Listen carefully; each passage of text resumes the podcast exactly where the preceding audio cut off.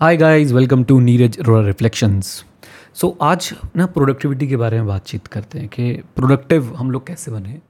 हम हमेशा बोलते हैं ना कि, हाय, मैं यार चाहता हूँ बहुत सारा काम करना लेकिन कर नहीं पा रहा हूँ। तो मैं आपको बताता हूँ कि कैसे आप लोग जो है वो एक्टिव रह सकते हैं, कैसे आप प्रोडक्टिव रह सकते हैं अपने काम को लेके, चाहे आप पढ़ाई कर रहे हों या फिर आप प्रोफेशनल हैं। सबसे पहला रूल पता है क्या है? रेस्ट लीजिए रेस्ट हम लोग अपने आप को कुछ ज़्यादा ही पुश करने लग गए हैं। आजकल ये प्रोडक्टिविटी वगैरह की वीडियोस देख देख के ना ये करो वो करो। अरे भाई फ़र्स्ट रूल है रेस्ट लो प्रॉपर रेस्ट लो। एक प्रॉपर अच्छी स्लीप लो रात को।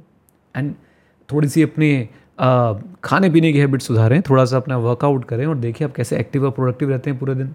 प्रॉब्लम कहाँ आती है? हम लोग रेस्ट लेते नहीं हैं। प्रॉब्लम कहाँ आती है? हम लोग रूट कॉज को पकड़ते नहीं है। प्रॉब्लम कहाँ आती है? हम लोग कोशिश करते हैं कि भाई साहब, बस दिन रात जो है, वो पागलों की तरह काम करते रहें। अरे भाई, नहीं। अपनी बॉडी को, अपने दिमाग को रेस्ट देना सीखें और जब वो काम हो जाएँगे रेस्ट लेके बढ़िया से, तब आप काम कर पाएँगे बढ़िया से। राइट अब इसमें ना कुछ लोग बोल सकते सर, मैं तो बहुत सोता हूँ, मैं तो सुबह भी सोता हूँ, दोपहर को भी सोता हूँ, शाम को भी सोता हूँ। तो आपकी प्रॉब्लम कुछ और है, दोस्त। आपको प्रॉब्लम ढूंढनी पड़ेगी और उसको ठीक करना पड़ेगा। आपको चेक करना पड़ेगा कि ये नींद आपको इतनी ज़्यादा क्यों आ रही है? क्या आपकी ईटिंग हैबिट्स की वजह से आ रही है? या कोई आपको और परेशानी है? या फिर और कोई मेडिकल इशू है? वो आपको चेक करना पड़ेगा।